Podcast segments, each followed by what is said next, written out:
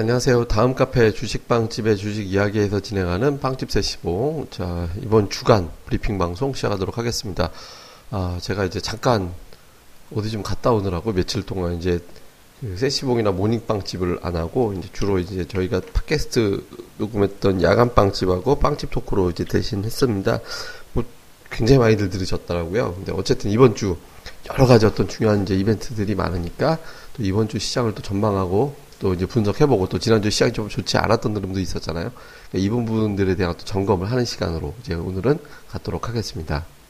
어, 가장 먼저 이제 지난주에 우리 시장이 좀 조정을 받았고 글로벌 증시도 좀 많이 빠졌죠. 그러니까 우리 자체적인 문제라기보다는 해외 쪽에서 어떤 조정 흐름이 나오다 보니까 이제 빌린 건데 아, 이런 조정이 좀 왜 벌어졌는지 이제 우선 좀 살펴봐야 될 것 같습니다. 우선 이제 글로벌 시장의 조정은 이제 기존에는 이제 보통 이제 금리라든가 유가 가지고 많이 움직였었잖아요. 그러니까 금리가 이제 올릴 것 같다. 이제 유가가 떨어진다. 뭐 이런 재료들이 주된 재료였는데 지금 그 두 재료는 그다지 크게 영향이 없죠. 왜냐하면 이제 유가는 안 빠졌고 오히려 올라가고 있었고 사실 6달러 근처 전후에서 좀 움직이고 있으니까 다음에 이제 금리도 사실상 동결. 근데 그러니까 동결이고 사실상 추가적으로 인상하는 시점이 6월에는 될까라는 거에 대해서는 이제 모호하다라는 쪽의 반응이 조금 더 많아지긴 했잖아요. 지금 보면.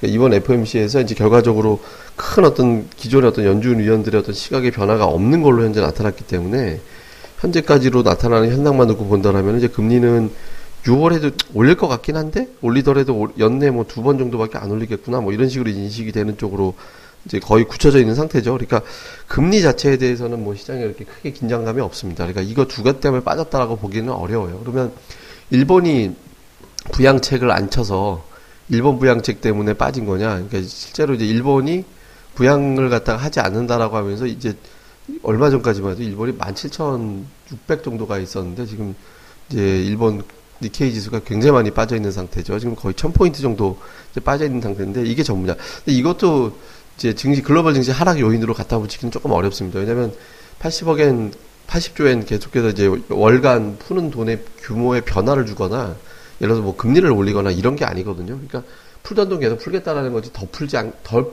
더 풀까 말까 하다가 말았다라는 거 정도 갖고 시장이 하락하는 요인으로 되는 건 아니잖아요. 예, 예를 들어서 푸는 돈을 회수한다든가 이러면 또 얘기가 다르죠. 일본, 그리고 지금 유로존에서 이제 계속 800억 유로 정도 자금을 매월 풀고 있기 때문에 이제 글로벌 유동성이 부족하거나 그러진 않아요. 그러니까 주식시장이 못 올라갈 정도로 막 꽉 막혀 있거나 이제 그 정도 수준은 아니거든요. 그러니까 이것도 역시 이제 일본 재료라고 이제 전부는 아닙니다. 실제로 일본 관련된 재료가 나오고 나서 그 다음 날 뭐 유럽은 그날 저녁에 나쁘지 않았었고요. 그리고 이제 미국은 뭐 그날 저기 일본 얘기 나왔을 때 알고서도 그렇게 초반에는 빠지지 않았었거든요. 그러니까 이 두 가지 유가와 일본 재료는 결정적인 요인은 아니죠. 그럼 뭐냐? 이제 저는 이제 애플이 결정타라고 생각을 해요. 그러니까 이제 애플이 시가총액이 굉장히 높은 기업이잖아요. 그러니까 미국에서도. 근데 지금 애플 같은 경우를 보면 4월 15일 이후에 하루 빼고 계속 빠졌습니다. 그러니까 4월 14일에 애플의 종가가 112달러였거든요. 112달러 정도였는데 지금 애플의 주가가 지난 주말 기준으로 93달러까지 빠졌습니다. 그러니까 20% 정도 가까이 빠진 거죠. 20달러나 빠졌으니까. 그러니까 굉장히 많이 빠졌고 추세도 사실은 이게 하루 빼고 계속 빠진다라는 게 이거는 뭐 웬만한 어떤 뭐 잡주가 아닌 다음에 이렇게 나오기가 쉽진 않잖아요. 그러니까 애플도 보면 뭐 거의 지지라인까지 오긴 했는데, 그러니까 실적도 부진했고 여기에다 수급, 뭐 증시에서 보면 수급과 더불어서 이런 부분들이 부진하게 나오면 이제 어렵다. 근데 이제 실적과 이 두 가지가 다 겹치는 형태가 되다 보니까 이제 밀려 내려가는 이런 형태가 된 거죠. 그러니까 이제 애플의 주가가 빠지면서 증시 3대 지수가 다 빠지고 여기에다가 이제 일본이라든가 이런 것들이 자꾸 생각나게 되고 뭐 지표도 괜히 생각해 보면 좀 나쁜 것 같고 그러니까 금리도 안 올렸지 뭐 이런 식으로 인식도 하고 이런 것들이 겹치다 보니까 빠진 거죠. 그러니까 이제 표면적 제가 보기에는 그냥 가장 결정적인 이유는 애플이었다. 애플도 실적 갖고 어떻게든 견뎌보려고 했는데 카라이칸이 애플을 갖다 모조리 다 팔아버렸다 이렇게 돼 버리니까 아유 그러면 애플의 실적이 정말 나쁜 거구나. 굉장히 안 좋구나라는 식으로 인식을 하면서 이제 굉장히 증시가 미국 시장이 휘청거리고 거기에 이제 더불어서 다른 재료까지 괜히 튀어나오는 것 같이 보여지니까 불안하니까 전체적으로 다 크게 빠져버리는 형태로 이제 진행이 된 거죠. 자, 그러면 뭐 실제로 애플 때문에 앞으로 더 빠질 거냐. 근데 표면적으로는 애플 때문에 빠졌다고는 하지만 그냥 빠져야 될 자리라고 봐야 되거든요. 그러니까 두 가지 측면에서 저는 그렇게 생각을 해요. 그러니까 하나는 뭐냐면 제가 이제 아마 이 방송하면서 여러 번 말씀드렸던 것 같은데 18,000포인트 정도 됐을 때 그 전후에서 미국 시장 상투론이 굉장히 많이 나왔었다. 라는 얘기를 제가 전해드린 적이 있었죠. 그러니까 18,000포인트 정도가 현재 미국의 경기를 감안해 볼 때 이걸 힘차게 돌파하기는 어렵지 않을까. 그러니까 작년도 잘 보시면 18,000 부근에서 세 번의 등정에서 실패한 거거든요. 그러니까 2014년부터 2015년도 초반, 다음에 작년도 10월 전후, 다음에 이번에, 그러니까 세 번에 거쳐서 돌파하기 쉽지 않았는데 이걸 돌파하기 위해서 뭔가 에너지가 있어야 되는데 에너지를 갖다 붙이는 할 시점에서 금리라는 논란이 좀 있었고 여기에다 이제 어닝 시즌이라는 또 시장이 위로 올라가기는 뭐 그렇다고 급나가진 않지만 위로 확확 올라가기는 뭔가 좀 걸리적거리는 그런 길간 같은 게 좀 어우러져 있다 보니까 올라가지 못하고 주춤거리게 되는 그런 형태가 된 거거든요. 그러니까 좀 쉬어야 될 자리였다고 봐야죠. 그러니까 쉬어야 될 자리에서 시장이 이제 이 핑계 저 핑계 찾다가 일본도 좀 핑계거리 갖다 주고 다음에 이제 뭐 저 저 저 애플도 또 좀 뭐 약한 모습 보이고 하니까 여기서 이제 매도가 나왔다 이렇게 볼 수 있는 게 한 가지가 있고요. 또 하나는 제가 이제 아마 20날 올려드린 제 그 글 보시면 그런 글이 있을 거예요. 제가 이제 20부 근처로 내려오면 아 저 글도 그렇고 제가 이제 카페 이제 글로 올려놨고 다음에 이제 방송에서도 이제 설명을 드렸던 건데 그 빅스 지표 같은 경우는 12선 근처로 가면 어떤 악재가 갑자기 튀어나와가지고 시장을 흔드는 경우가 굉장히 많이 있다. 라는 말씀을 제가 드린 적이 있을 거예요. 그러니까 그 이게 파생 상품이거든요. 파생 상품이다 보니까 이걸 갖다 이제 밑으로 끌어내리면 시장이 묘하게 이걸 갖고 흔들어요. 근데 이제 실제로 보면 과거 데이터를 보면 12선 근처로 내려갔다 싶을 때는 이상하게 별의별 악재거리가 부풀어져서 올라갔거든요. 이게 파생 상품이니까 변동성으로 수익을 내는 쪽 주체가 이걸 바닥으로 신호를 잡아서 풍풍하고 한 번씩 금융시장을 좀 흔드는 게 아닌가. 또는 이제 굉장히 고, 이, 또는 이제 다르게 볼 수 있죠. 이건 이제 음모적인 시각이었다라고 놓고 본다면 조금 다른 시각으로 보면 어떤 재료에 의해서 증시가 그만큼 올라가서 이건 버블 아닐까라고 걱정할 정도로 올라갔기 때문에 저 VIX 지표가 안정이 됐을 것이고 VIX 지표 이 정도면은 이제 상당히 주변에서 만들었던 버블이 터진 거다 이렇게 볼 수도 있잖아요. 그러니까 어떤 경우가 됐든 VIX 지표가 12선 근처로 갔을 때는 이제 시장이 어떤 휘청거리면서 이제 변동성이 나왔거든요. 그러니까 이게 지금이 또 그 징크스가 된 거예요. 그러니까 제가 20날 이런 흐름이 나올 수 있으니까 한번 이제 잘 관찰해 보셔야 될 거다라고 말씀을 드렸던 내용이 재현된 게 아닌가 이렇게 보여집니다. 그러면 요것 때문에 이제 우리 시장이 더 빠질 거냐. 그러니까 이 재료는 사실 다 별거 아니에요. 다 보면 일본 돈 풀다가 만 것도 아니고 그냥 계속 풀 거고 앞으로도 그 다음에 이제 뭐 애플의 실적도 애플이 애플 사정이지 뭐 다른 기업에 문제되는 건 아니잖아요. 이게 문제가 아닌데 여기다 우리 증시 같은 경우는 환율 조작국이라는 핑계가 되면서 이제 환율이 급락이 나오고 이거는 외국인들 입장에서는 원래는 높은 데서 사가지고 지금 갖고 있어 외국인들 어마어마하게 환차익이 생겼습니다. 제가 4월 월봉으로 보여드리면 그러니까 4월의 월봉상 우리나라의 상승률이 4.13%거든요. 4.13%인데 달러로 바꾸면 지난달에 12.62%가 나와요. 그러니까 외국인들 입장에서는 무려 이제 3배나 우리나라 투자자들 대비 3배나 높은 수익이 나오게 된 거거든요. 그러니까 아저저 저 3월에 참 3월에 3월에 우리나라가 4% 미, 외국인들이 12% 그리고 지난달 같은 경우는 외국인들은 그냥 강보합 정도 됐거든요. 강보합 정도 됐는데 우리나라 투자들 같은 경우는 약보합이에요. 그러니까 외국인들이 두 달 동안 굉장히 유리한 국면이 만들어진 거죠. 근데 뭐 이제 말을 바꿔놓고 보면 여기서부터 환율이 만약에 이제 올라가는 상황이 생기면 외국인들은 손실이 생기게 되는 환산 환차손이 생기게 되는 구간이 되잖아요. 또 워낙 급락을 했으니까 내려오는 속도가. 근데 이제 여기서 그걸 떠나서 환율이 빠지면 외국인도 환차익이 생길 수 있으니까 더 빠지면 외국인들 입장에 더 유리하지. 그게 아니라 여기서 환율이 적정하게 더 빠져버리면 어 한국 기업들의 원화표기 실적이 나빠지겠네. 이렇게 인식을 하게 되거든요. 원화에 대한 어떤 실적이 나빠지게 되면 기업들의 실적 가치가 떨어지면 주당 가치가 떨어지잖아요.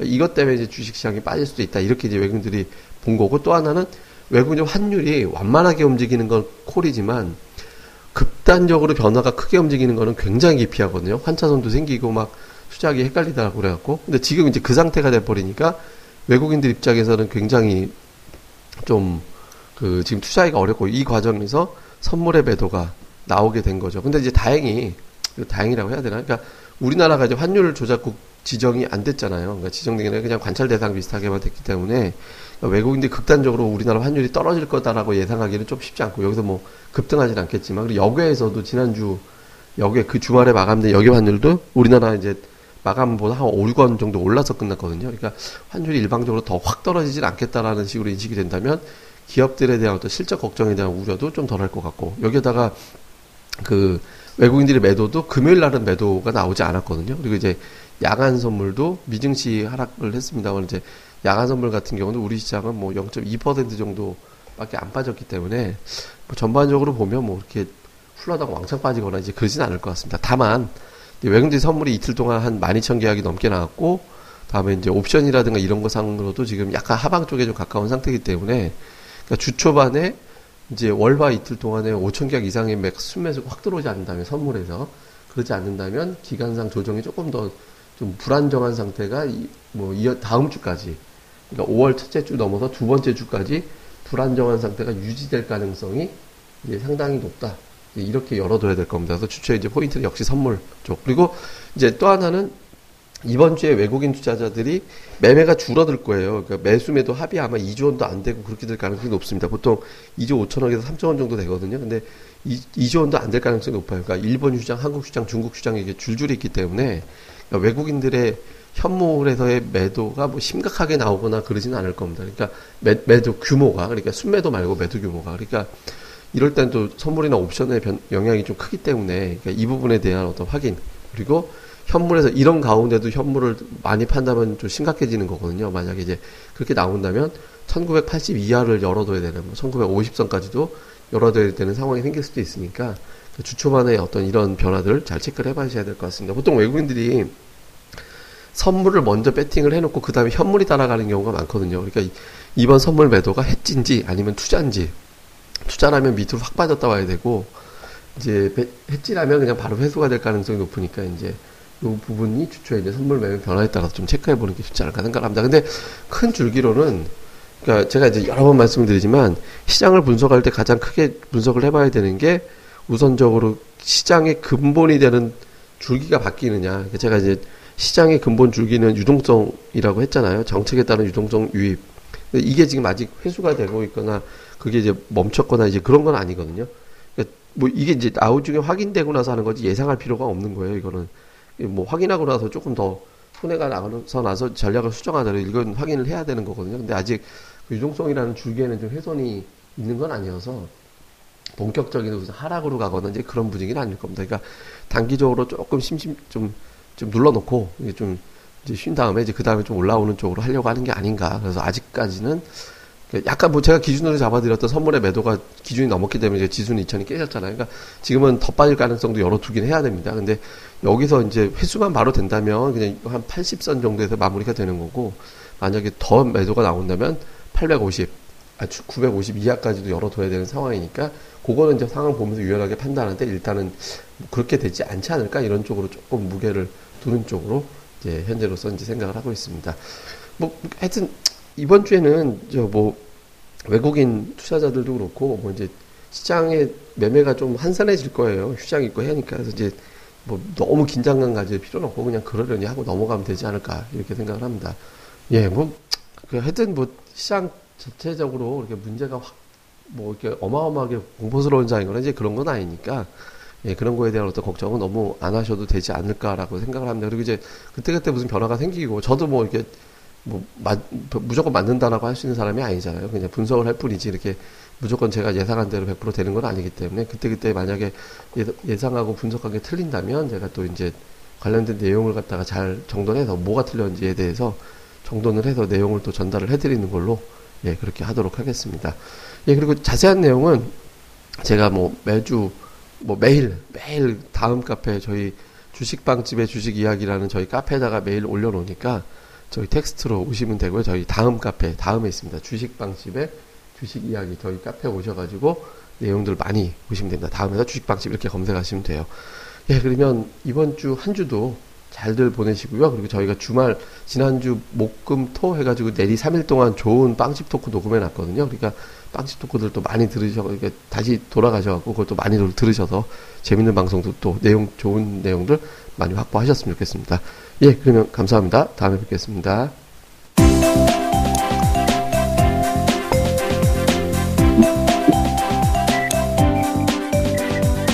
아, 안녕하세요. 주식방팀 운영자 불사조입니다. 주식 투자하기 참 답답하시죠? 어, 공부하자니 배울 곳이 마땅치 않고 또 여기저기 이상한 광고에 혹해서 가입했다가 낭패만 당하고 이런 답답한 투자자분들을 위해 저희가 VIP 빵집을 열었습니다. 어, 실전 투자대 1위 출신의 공략줄 발급법, 차트 전문가의 매매 급소, 시황 전문가의 쉽게 이해되는 오늘장 브리핑, 그리고 저희 멤버가 직접 탐방해서 알아낸 다양한 기업 정보를 정리해 드립니다. 부담 없이 편안하게 가입할 수 있는 신한 VIP 빵집에 많은 가입과 관심 부탁드립니다. 자세한 내용은 다음 카페 주식빵집의 주식 이야기에서 직접 확인하시기 바라고요. 문의 전화는 010-3043-0909 0909입니다. 010-3043-09없다. 네, 두번 기획해 주세요. 네, 감사합니다.